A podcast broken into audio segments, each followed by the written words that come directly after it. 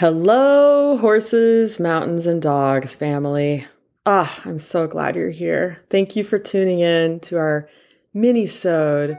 You know, Cathy Heller sent me an email the other day, and as she said, this brought me instant tears. This email came from her best friend, and it says it's a picture of a mother and a daughter, uh, kind of hugging and looking at each other. A young, young daughter, young girl, young mother, and it says. If your wounded mom's higher self could speak to your conscious self, here's what the mother would say I am not going to heal and wake up to my truth in this lifetime, but you will. You have all the codes to make it all happen for your soul, and then you'll raise the frequency for the collective. You know, I bring this up because it really touches on an experience I had with my daughter yesterday. and I know I am not alone in having very difficult situations as a mother raising children where you get to finally look at how you were raised and perhaps your own programming when you get to the edge of things, when you don't have any idea how to do something. And a few things. Number one, thank you, mom. Can I just say, thank you, mom. Thank you, dad. Thank you to my grandparents, to my loved ones, everyone, my teachers who helped raise me and shape me and connect with me at a conscious and subconscious level from both our higher selves and our lower selves, because it's each of those moments that shapes us and helps us and supports us and sometimes breaks us open, wide to who we are meant to be here on earth. And I want to just share this story of what happened yesterday and then also share the lesson and the takeaway of what happened when I reached out and asked for help, which can be one of the hardest things to do. Okay. So, my daughter has been having a really difficult time going to school, my five year old. She has been having a hard time accepting boundaries, accepting a no. She's in that I want, I want, I want, I want a Barbie, I want to this, I want stage. And it's been really difficult. She's like the master bargainer negotiator because often we now know what she wants, the Barbie doll say. And we need to get her to do certain things, like be happy about going to school. And we may or may not have caved and committed to getting her said Barbie. By the way, the Barbie that she picked out comes with a dog that has its own poop. Yeah, you put the poop like into a fanny pack on the dog and it goes inside and then comes out, if you know what I mean. They don't make them like they used to, folks. I'm just saying. But yeah, I'm psyched that she picked a dog that has, you know, real quote, fake little mini poop pebbles. Okay, this is too much information. But anyhow, I want to talk about something that I said no to. So after I picked her up from school, we had a little bit of a, a play date with some friends on the logs. It was one of our first really nice sunny days. And then we went to Walgreens. I needed to pick up a thumb splint. If you haven't heard about my little thumb injury, go check it out on social media. I'll be getting an x ray. I'll have an update for you there. and an amazing 30 minute drop, by the way, about being a wounded healer today. You can find that over on social media. So, anyways, I needed to pick up a thumb splint and uh, a snack from Starbucks for the two of us. And these places are right next to each other. So we walk into Walgreens first. Also had to get some deodorant, thumb splint. I'm checking out and she finds some bags of chips or something in the final aisle. You know how they always have those snacks at the end, right? And she starts obsessing about these chips and she really wants the chips. And we're going to go have a healthier snack option at Starbucks. She had a hot ham and Swiss croissant, if you want to know. But First, she she wants the chips, and I say no, and we walk through this, and then we go to Starbucks, and we have a nice little lesson about asking for what we need and how you get someone's attention. She needed a fork for her croissant to cut it up because it was too hot. And first, you have to get the attention. Excuse me. Then you have to ask, Can I have a fork? She's having trouble pronouncing her F. So we had this nice little lesson. And then you say, thank you. Okay. So as we're walking back to the car, I am thinking in my head, gosh, I just bought her all of this stuff. She doesn't ask me nicely or get my attention. She just lays on the floor or pouts and refuses to leave. And I'm calling her and finally getting her to walk out the door with me only because I am walking out the Walgreens door. A difficult situation. I wish that she would take the lesson I just taught her of how to ask for something from a stranger and apply it to how she might ask for something from her mother. But isn't it funny? We don't do that because our moms, for the most part, they give us what we need. we cry loud enough, long enough, so on. And it's this pattern as we grow up that we have to learn how to treat and respect our parents also as human beings. Perhaps, hopefully. I hope I do this, mom and dad, by the way. I, I hope I have at 42 finally gotten there. But anyhow, I found myself taking her back to the truck and we had to pass the Walgreens again. And she picked up talking about the chips, even though she's already had a meal now. She's really upset that she didn't get to have the chips. So we get to the truck, and the truck is very high for my little five year old, and she refuses to get in the truck. And I have an injured thumb, so I only have one hand. So I sort of awkwardly like, like you have to get in the truck. I have a meeting I have to get home for, right? And if we got in the truck now, I'd have like 15 or 20 minutes, you know, of downtime before that meeting to get set up, maybe use the bathroom, you know, get a cup of coffee, whatever I need to do and she's not getting in the car. And so i i use my my muscles right? And i force her physically one-handed sort of up. And and as i'm doing it it's awkward and i accidentally break the walgreens bag and the deodorant falls out on the pavement. I pick it up and i'm dealing with all that. And then she's like sort of stuck between her school basket which they use instead of backpacks and the back of the car seat. And she's in this awkward position. And she's crying and throwing a tantrum with her feet sticking out the truck door, kind of like the Wicked Witch of the West, a little bit, you know? That's the image that came to me. And I'm like, Danny, you have to get in the car. We have to go. And so I push her into the car so that I can close the door. And she refuses. She's prostrate in the rear seat of the car. This is just like one of those horrible images. I'm really taking you all deep, so you know, because I know I'm not alone in having these experiences and that it's important for us to talk about not only the thing that happened, but more importantly, how we walked through and processed it and got the help we needed. So she's in the back of the car. I get into the front seat and I'm like, Danny, please get in your seat. We have to go. I have a meeting. We have to go. I'm going to give you to the count of three. The count of three thing doesn't work. I'm trying to keep my voice normal, calm, but I'm getting really frustrated and upset and, you know, maybe a little louder. So then I'm like, what can I do to get louder, to like get through to her, to, to break through this? And I have the idea, and I'm not proud of this, and I did not follow through, but I am going to be transparent with you. I have the idea that maybe I could turn the panic button on in the car to wake her up and, and scare her. And I know, like, I can't do this, but I find it coming out of my mouth, and I'm like, I'm going to get out of the car and turn on the panic button so that you get in the car seat. If you don't want a really loud noise, you need to get in your car seat. So I get out of the car and I take Lucky, my dog, out of the car with me. And I'm like, I know I can't do this, but like, what am I going to do? Now I've said I'll do that if I don't fall. Like, what do I do? I'm so frustrated. And again, I don't have two hands right now because I have an injured thumb to physically pick her up and put her into the car seat and buckle her in as I maybe would otherwise do, as gently, but as strongly as I can, you know? And she's like 40 or 50 pounds now, right?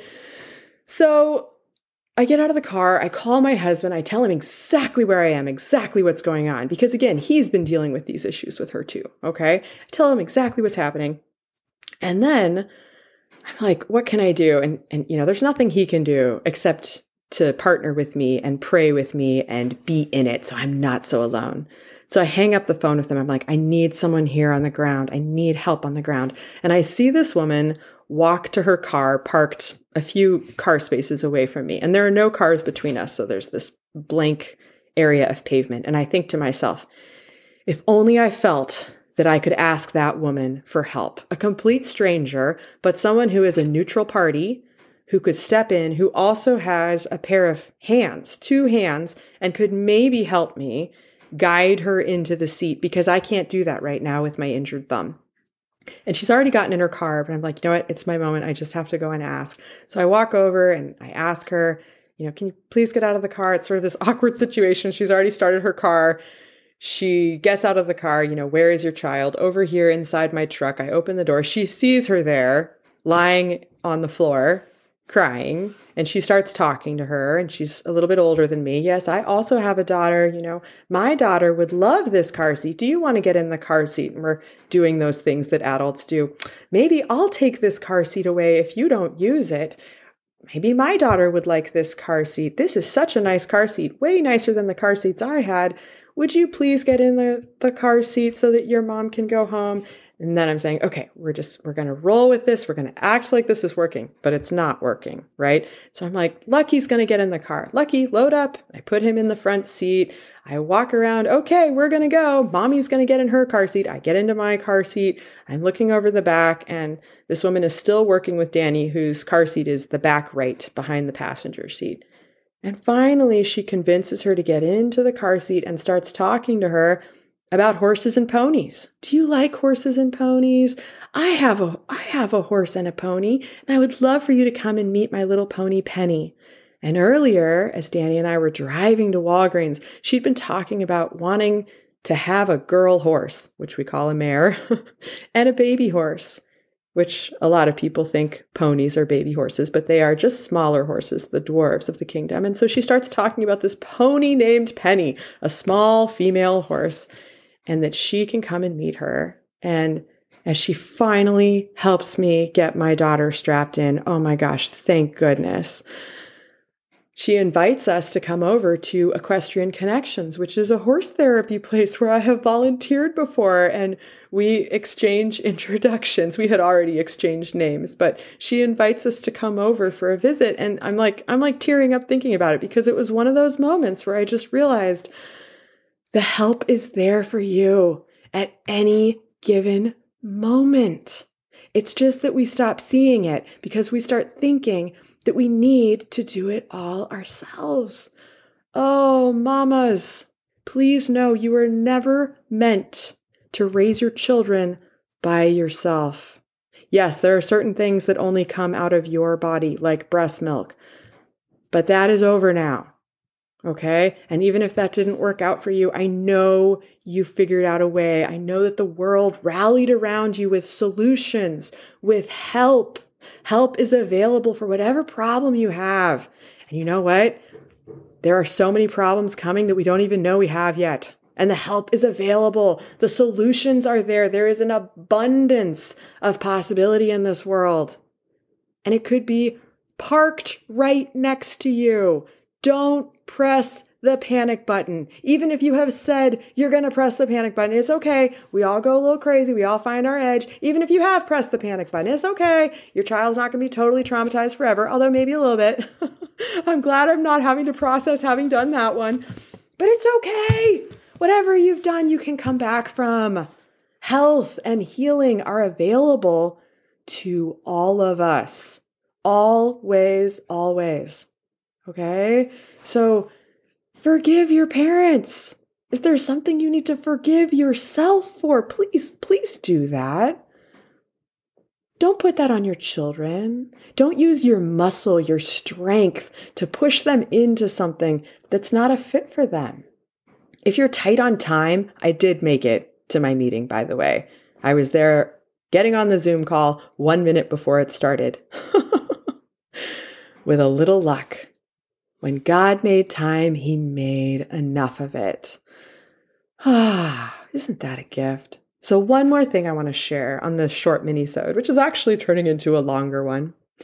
I pulled a way of the horse card. If you have not listened to my last longer podcast drop, which was amazing, I interviewed Linda Kohanov, she is the mother of equine facilitated coaching. She is partially responsible for starting this movement with her research, with her work with the Tao of Equus, which she published in 2001. She has since published well over 20 books. And she partnered with this incredible artist. We'll be dropping the artist's interview next, Kim McElroy. I had a two hour conversation with each of them on separate days. It was like a total out of body experience. I completely lost sight of time, by the way. I had another uh, meeting that I missed because I was so absorbed in this conversation, in this miracle of the moment. So I pulled one of their cards in relation to this story I knew I was going to share with you today. And the card I pulled has two black horses touching noses, and they're beautiful big black horses. Kind of reminds me of Jet. More like quarter horses, not like Friesians, if you know much about the breeds. But they are standing on two rocks. So their bodies are higher up with their front legs on the rocks and their haunches down on the ground. And they're sniffing noses. There's a little bit of wind in the air connecting them, connecting their spirits. When horses connect to each other and when we connect to horses, they connect often through the breath. Just blow into a horse's nose and breathe in their scent there's a lot of information. It's an exchange of information, of souls, of senses, of smells. So this card is called Merlin's Spirit.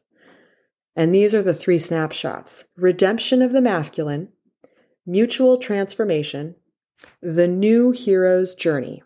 Okay.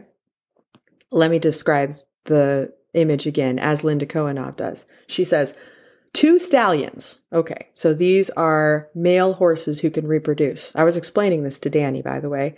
My horse, Jet, who's a big black horse, like these guys, except he has a white star, he is not able to make babies with Tiki because he's not a stallion. He's a gelding. Kind of like a uh, eunuch, right? Isn't that what they are? Anyways, he's not able to make babies. But these two horses are, and they have a lot more energy. And that's what I was telling Danny on this same car ride, actually, that they have too much energy for us to keep them around. Stallion energy is a whole other thing. If you think horses have energy touching them, wait until you touch or are touched by a stallion. Like nothing I've ever experienced before. And I, lifelong horse person, have only touched a handful of stallions just to understand how rare they are because of their very high energy. Two stallions, father and son, meet on common ground. The heart between them gathers strength as they share the breath of life. Hope springs from the depths of an ancient wound, causing even the stones to weep. I don't see the stones weeping. Oh, actually, wow, I do see a face with a weeping stone in it now that I look a little closer. Oh my gosh, this card is so cool. I will totally post this card with a drop of this podcast so that you can see what it is that I'm looking at. So here's the gift power and gentleness find a new way to coexist, balance, and finally heal the immense injustices perpetuated by and on the masculine body, mind, and spirit. So here's the thing. Danny and I, we both have a very strong masculine energy. This is what I want. This is when I want it. This is how I want it. In Danny's case, I want these chips. In my case, I want you to get in the car so we can go.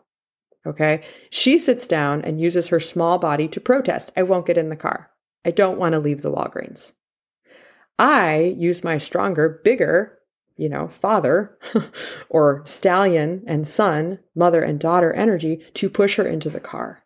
Okay. These are these injustices, right? These immense injustices that we perpetrate on children. If we really look at it, right? And even though this is small, this is a small thing, on some level, all of us are doing this because they are smaller. We are responsible for carrying them. I do need to get her into the car. I do need to buckle her into the car seat before I can legally drive for her safety, right? But here's the challenge true masculinity has been twisted, tortured, and betrayed by a culture of conquest and consumerism. Ah, it's hard to fathom what a peaceful, healthy form of virility might look like. To have any hope of changing the world, men and women must reevaluate and re socialize the active masculine principle within their own families and their own psyches, a task requiring significant soul searching and imagination. So you see how I took that moment And I searched my soul and I reached out to my masculine partner, to my husband and his virility, his truth. He's so balanced, right? And then I reached out to another woman for help, for a little more gentleness, for a pair of hands that could help me and also help me not be so alone in the work. Use your imagination. Search your soul. Allow it to be okay for you to do the work that you need to do, to ask for the help that you need. There is no shame in asking for help, even if it's a stranger in the parking lot. And a huge shout out to Diana. Big thank you to you. We could do a whole thing about Diana, Artemis, the hunter, the Greek goddess. And you saw and you helped with your bow. You were right on point, your spiritual bow to help me. And I just want to thank you so much for being there and being available. And I want to encourage you, horses, mountains, and dogs family, whether you need support working with your animal, sign up for my Get Fit with Your Dog or Get Fit with Your Animal program. If you just want to join a tribe of people who are seeing and processing and working through their own motherhood wounds, whether you're a mom to a four legged or a two legged or 50 leggeds, I totally understand. I'm here with you to support you, to guide you, to share the wisdom as I walk through it and I'm not perfect, y'all. Brene Brown, these are the gifts of imperfection. But if I can share honestly and openly with you, it's my hope that you will also be able to share and just see yourself in that moment, especially if you are the injured, wounded healer. And there is something that you might be inflicting as a result of your wound because you are trying to do things one handed. When you're doing things one handed, isn't that the moment where it's time to reach out for another pair of hands to help you do little things like pick up your child and put her in the car seat when she's having a difficult day? Gently, lovingly. Because a five year old can't do that. All right. That's all I've got for you today. I hope you have a beautiful day. Thanks so much for tuning in. We'll see you around.